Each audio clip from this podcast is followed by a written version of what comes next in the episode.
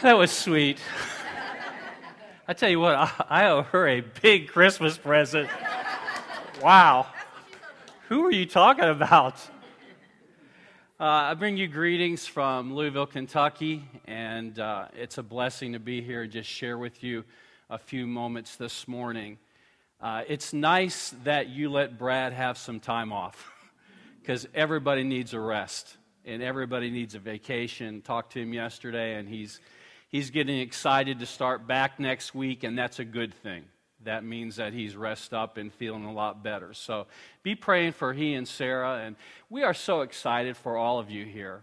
Uh, here at One Love. And we pray for you all the time. I, I look at your website all the time, and, and uh, it's just so exciting. Um, I want you to know that you all, all the leaders here, all of you are doing a fantastic job. And I just thank the Lord and uh, just be praying for each other and be supporting each other. And you're going to see some fantastic things happen here. I want to share with you, take your Bibles if you would. If you have your Bibles today, turn to Matthew chapter 9, beginning in verse 35. Matthew 9, verse 35. I'm going to ask you to do something before, before we get started there in God's Word. And that is, how many of you like. Uh, having your picture taken? Anybody? Two, okay, that's usually. How many of you run when it's time to get your pictures taken? Okay. All right. Which, by the way, I was reading the other day. Do you know that when you're looking at your own picture, the two most popular comments, um, one of them is, uh, I didn't know I looked that way. And do you know what the number one comment is when you're looking at your own picture? What is it? Yuck. Uh, no. No, you, you know what the number, yeah, that's what I say. that's what I say. Actually, I say what the number one comment is. I say, well, I just don't take good pictures. Insinuating that every camera ever took my picture was bad. But uh, I want you to take a picture this morning as we start and hold on to it for these next few minutes. But I want you to take an inward picture of your spiritual life just for a moment. I want you to take a picture about your relationship this morning with Jesus Christ. And I want you to take a picture this morning about your relationship with His church. Nobody's going to see it but you and God. Not even that person sitting next to you is going to see it. But it's important that you see it this morning. So take that picture, hold on to it for a few moments. I'm going to share with you something that should be very interesting to all of you, especially in a church plant. I want to share with you the unleashed church, how Jesus meant it to be, the way Jesus made it. We're going to look at what exactly does that mean, being unleashed. And we're going to look at what Jesus said about it and how Jesus acted and, and be looking at some answers. We play a video in Louisville at our church at First Church of God there. And, and I really love the video because the name of it is What is the Church? And this guy comes on with this low voice, What is the church? And, and it shows this guy, and he draws a big outline of a church on this board. And then he starts drawing all the people in the church. One by one, he makes all kinds of different looking people in the church. And then at the end of the drawing, he says, what is the church? The church is you. You are the church. And as I'm sharing this morning, I want you all to remember that. You are the church. The church isn't a building, the church isn't a place.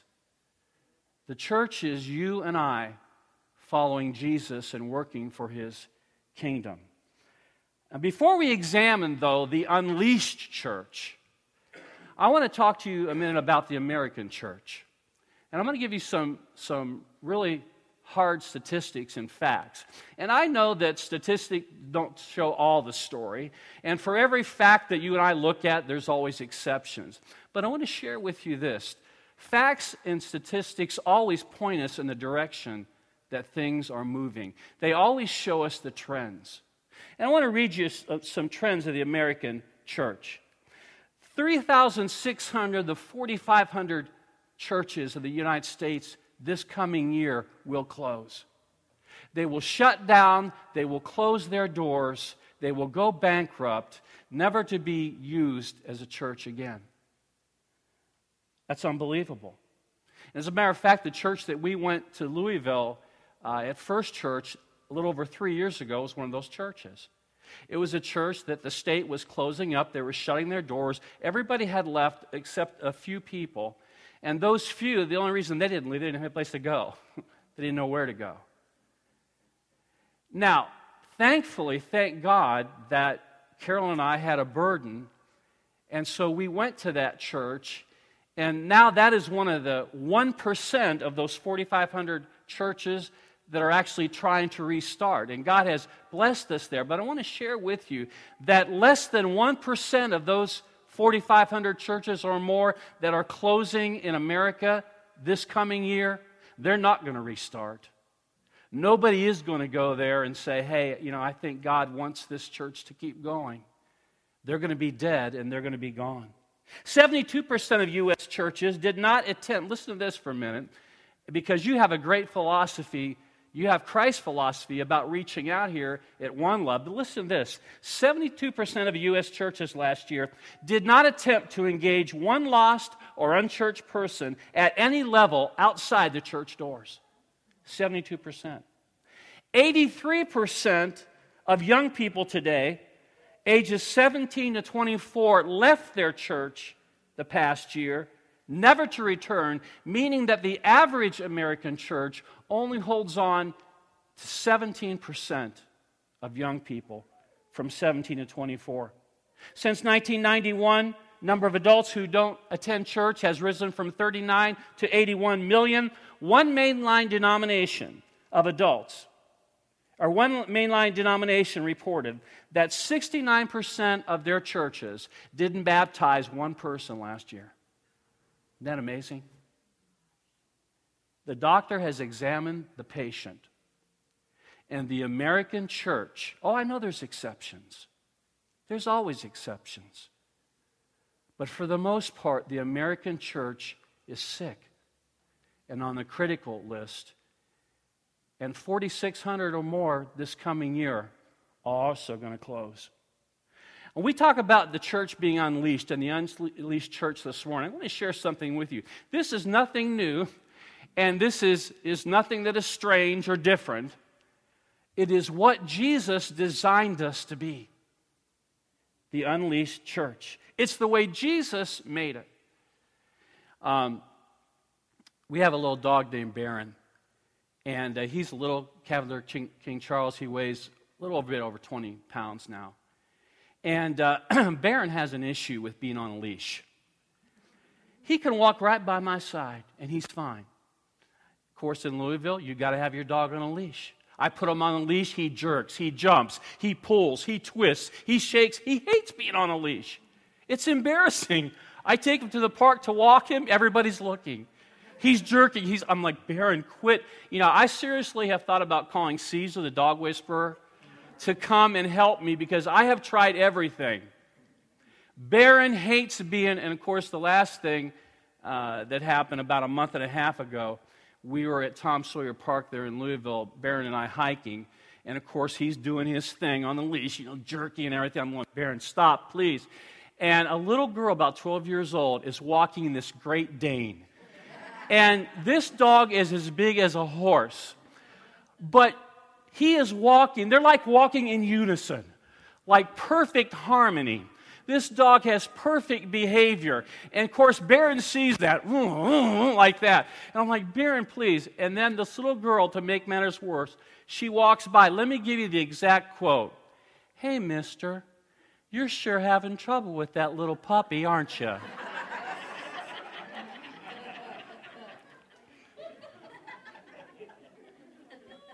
I felt like saying, He's not little, he's over 20 pounds. but I did, and I was just embarrassed again. But you know what? It's not Baron's fault.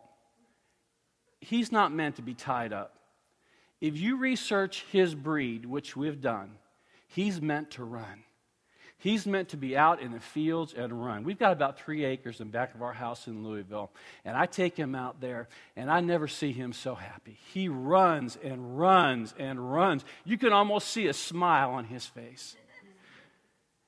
That's how the church is meant to be unleashed, unleashed in the community running with the message of Christ to other people, running on his mission, not confined to any kind of a building or any kind of a place. The church is meant to be unleashed. Do you know the church is the only organization that is designed for the benefit of non members? Do you know that? You're here because of non members. You're here for their benefit those that don't know God, those that don't know the good news, those that don't know the message. Now, this is all a tall order, I understand, especially if you're living in the United States, where most churches are not like that at all. Most churches don't get it, and most pastors don't get it. But here's why we've got to get it because Jesus set it up that way. Jesus is our example, and we're going to look today at his example of being unleashed in the community here in Matthew chapter 9. Uh, as we read this, understand he's carefully prepared his disciples, he's taught his disciples, he's modeled them and was their example. He's prayed with them. He's taken them aside many times individually and prayed and talked to them. They've seen all his miracles. They've, they've heard his mighty teachings. And now, here at the end of chapter 9, it's time for them to go out. But as he is about to send them out in chapter 10, he's not done teaching and role modeling. Look what he does here, beginning in verse 35, chapter 9. Jesus went through all the towns and villages, teaching in their synagogues, proclaiming the good news of the kingdom, and healing every disease and sickness. And when he saw the crowds, he had compassion on them, because they were harassed and helpless like sheep without a shepherd. And then he said to his disciples, The harvest is plentiful, but the workers are few. Ask the Lord of the harvest, therefore, to send out workers into the harvest field. Now, I want to tell you if anybody ever wants a philosophy of ministry, look at verse 35 for a minute. Teaching, proclaiming the good news, and healing. That's what we're to do. Teach, proclaim the good news, and heal. That's one of the best philosophies of ministry that any of us could ever learn. I want to share with you quickly three things that we can learn about the unleashed church and that we can learn about us. What you were created to be, what you are destined to be, you and I, if we follow Jesus. The first is this the unleashed church, first of all, is so consumed with compassion that it must embrace its community. Are you consumed with compassion for those that are lost this morning? Here is Jesus going into all the towns and villages. He's healing them, He's teaching them, He's ministering to them. Why does He do this? It says right there because He had compassion on them. I want you to do a personal compassion test this morning. Do you care any about those people out in your community? Do I care about them? Do you care about those that are lost that don't know the Lord? What's your level? You know, usually when we're first become a Christian or when we're first saved, we're so excited. We can't wait to tell everybody what happened. We can't wait to tell somebody, invite them to church. Let's go to church with me. You're not going to believe what happened to me. My life has changed. I accepted Jesus. But somewhere along the line, in those months and years that follow, somewhere the passion and the compassion is lowered. So, what's yours this morning? Is it still like eight, nine, or 10, or is it down maybe about five, or is it down maybe one or two? Have you lost all your compassion? Because that is what drives us to real ministry, compassion. Jesus was so consumed with it. The people flocked to him. They knew him, they trusted him. He spent time with them.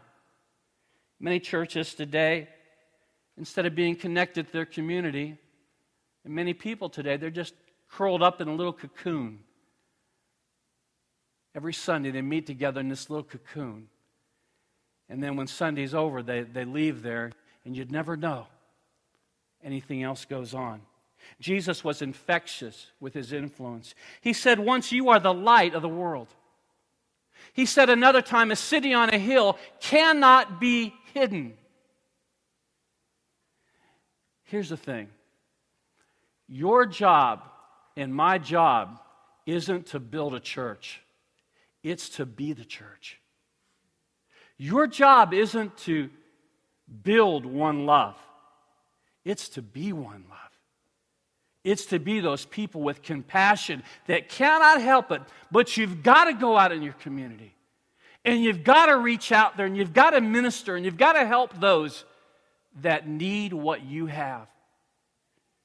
The best expression of the church is not what happens right here. This is awesome to get together and to worship and to learn and to encourage each other. But the best expression is what we do outside the church before we planted New Song Fellowship in 1998, which, boy, that, that's a long time ago. it's funny how everybody else has gotten older but me. But, yeah, right. When we planted, I'll never forget that uh, an older minister came up to me and he, he said this. He said, Don't go start a church, go love your city. I've never forgotten that. Don't go start a church. Go love your city. Let's ask ourselves some questions. Are we following Christ's example in the community? Are we connected? Are we compassionate? Do we care about them? Do they recognize us when we go out there? Are we building relationships out there?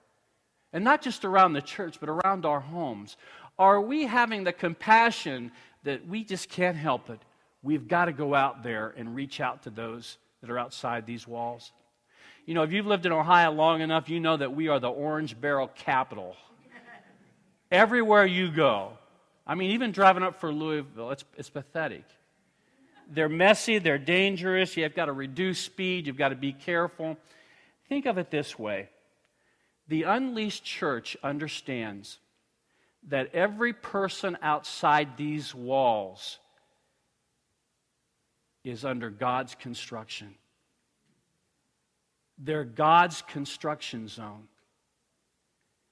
And one word that you might say, one act of kindness, one good deed that you might do could change their lives forever. And we've got to ask, whenever we see people out there, we've got to ask, what does God want me to do for them? Do I have that kind of compassion? Unfortunately, Again, most people today in churches, most churches today, they're like the airplane pilot that said, I've got some good news and bad news for you. The bad news is we're lost, but the good news is we're making great time. It's the truth. Most churches and most people in churches are like that today. Jesus had compassion for children. He said, Let the little children come to me. Don't forbid them. Theirs is the kingdom of heaven. He had compassion for the sick and hurting. He said, Go report to John what you've seen. The blind receive sight, the lame walk. He had compassion for the poor. He said, Go ba- uh, back and report to John. Even the poor hear the good news preached to them. He had compassion for all races. Jesus was multicultural. He said, Go and make disciples of all nations. He had compassion for sinners, those that don't even know him. He said, God demonstrated his love for us. While we're yet sinners, he died for us. He ate with tax collectors. He had prostitutes, his friends. He healed lepers. He restored sight to the blind. All people who society considered rejects. That's who Jesus reached out to. But yet, 72% of our churches today, last year, did not reach out to one person outside their church walls. When Jesus called his disciples, he made one promise. He made one promise. He said, I'm going to make you what? Fishers of men. Now, I'm not a good fisherman, I'll admit. I drive my dad crazy. I cast it out, I reel it in. I cast it out, I reel it in. If my line stays out 10 seconds, that's 10 seconds too long. Those fish need to hit right away. My dad would say, David, would you quit that? You're scaring all my fish away. I do know one thing about fishing. If you want to catch fish, you've got to go where they're at. It's the same thing in the church. We've got to have compassion enough to get out there. Second thing I want to mention to you quickly is this the unleashed church is so driven by mission that it refuses to be distracted. What drives you today? Because everybody in here this morning, you're driven by something. You've got passion in your life for something excites you. There's something that, that even you can't wait to get out the door today because you're passionate about something.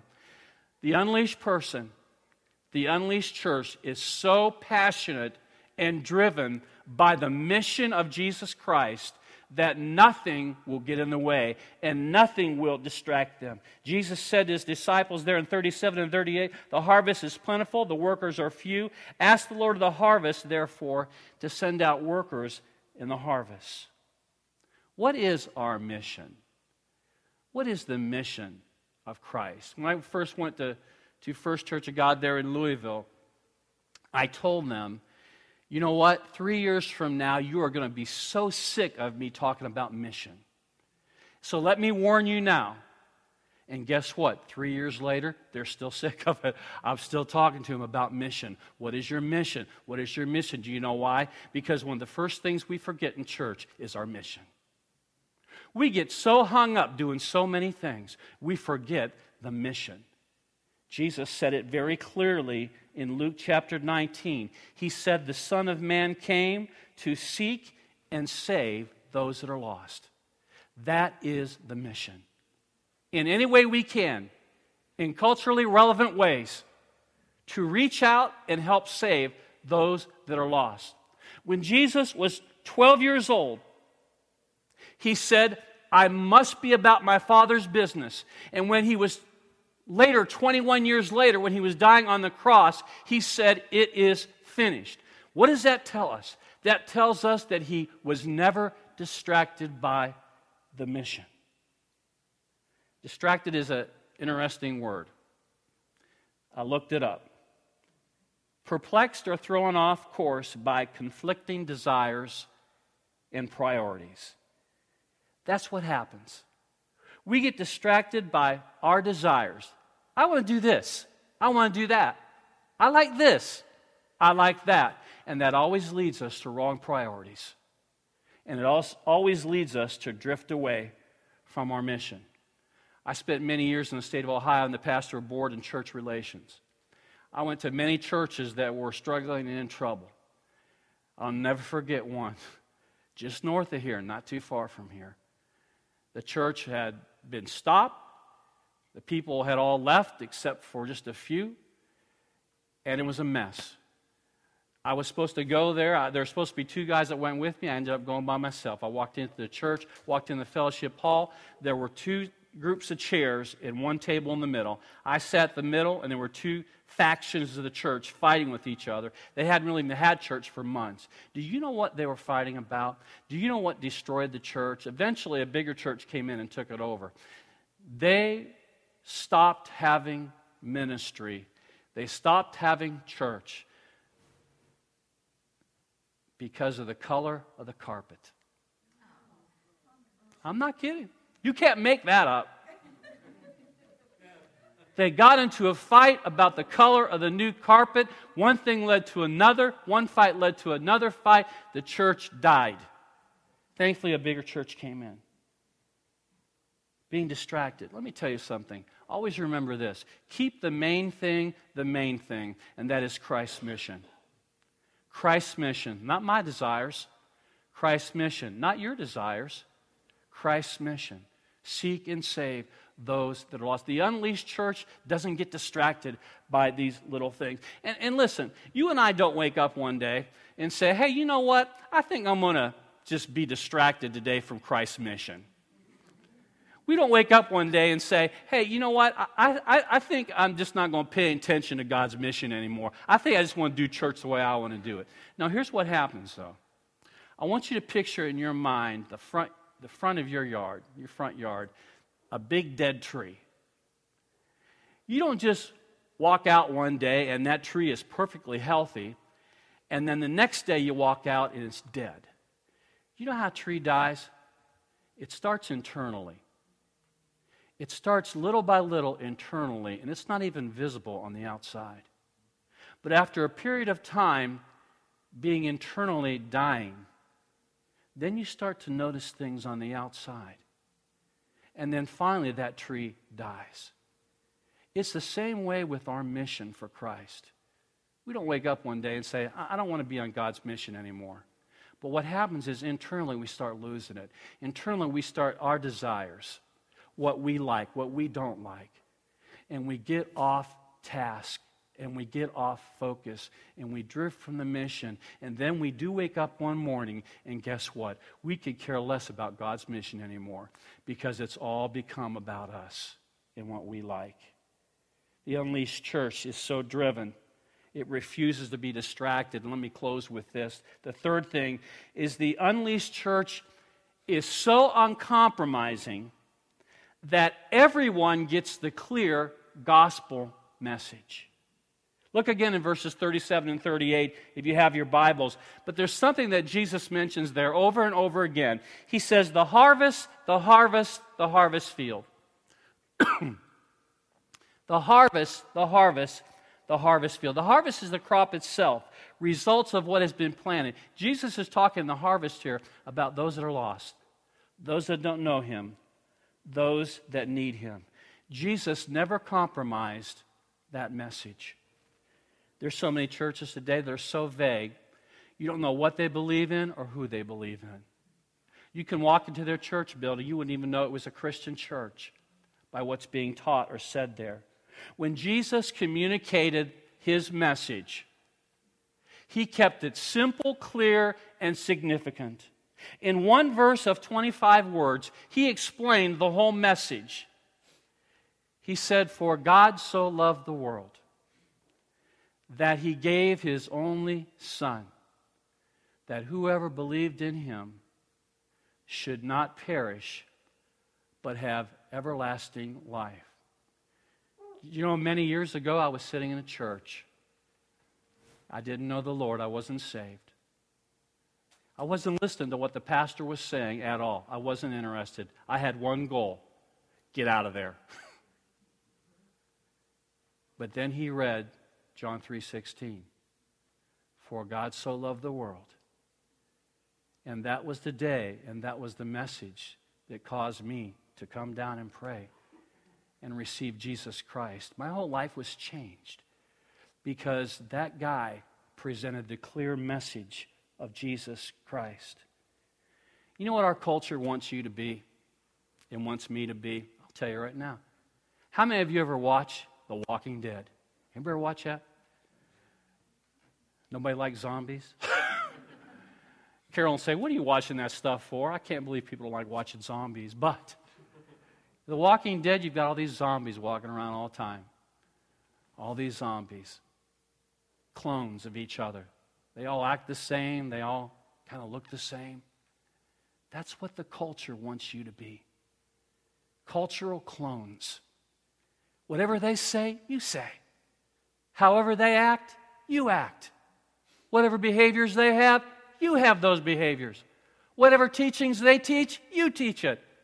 That's what the culture wants of you. And we've got many people today that are just getting in line, and many churches today that are just getting in line. But listen, our challenge is keep the teaching of Jesus Christ. The clear, precise teaching. People out there need to know that Jesus died for our sins. They need to know God sent His Son. They need to know you can be born again and you can have a real life. They need to know that. And many people out there, they don't know that anymore. I want to tell you, we've got people in, in Louisville, we've had many that have been saved recently, and we just did another baptism service. But guess what? They don't know that until they hear it. Some have heard it for the first time. It reminds me of Romans 1 22 when I hear some people today professing to be wise, they became fools. The unleashed church communicates the clear, clear gospel, such as in Romans 6.23, the wages of sin is death. The free gift of God is eternal life in Jesus Christ our Lord. Clear truth, such as in John 1.12, as many as receive him, He gave them the right to be the sons of God. Clear truth, as in Acts chapter 4, verse 12 salvation is found in no one else, for there is no other name under heaven by which men might be saved. Reality is that the U.S. is quickly passing from a nation under God to a nation where God is under attack. It's a secular country in which God's ways are always going to be at odds with the culture's ways. It makes it more and more imperative that churches like One Love, that churches everywhere are honest with the gospel. Communicate the clear gospel Jesus can change your life. Jesus is the only way. And then let the Holy Spirit do the work. Let the Holy Spirit do the work. I'm going to close now, but I want you to remember that picture that you took a few minutes ago. Look at yourself on the inside. What is your relationship with Jesus Christ? Maybe you don't have any this morning.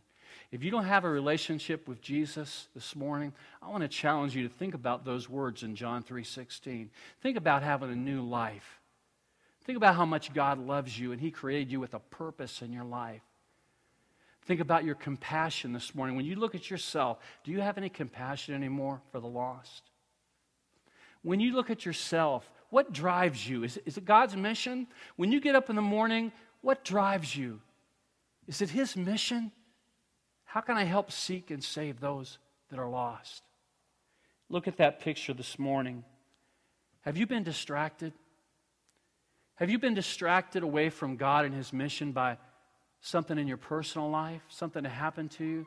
Maybe something happened in your church life. Maybe somebody hurt your feelings. Maybe somebody hurt you and it's, it's taken you away from God's church and God's mission. Don't let anything distract you from His mission today.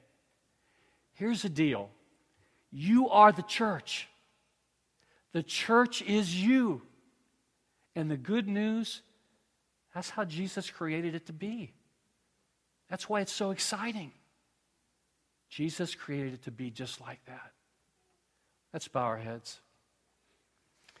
Father, we thank you so much for your many blessings and your love. We thank you that we have this great challenge in this culture that we live in today. To be the church that you designed us to be. To be people that are unleashed, reaching out with your love and your compassion, helping heal those that need healed, helping give those who need it the good news that Jesus Christ is Lord.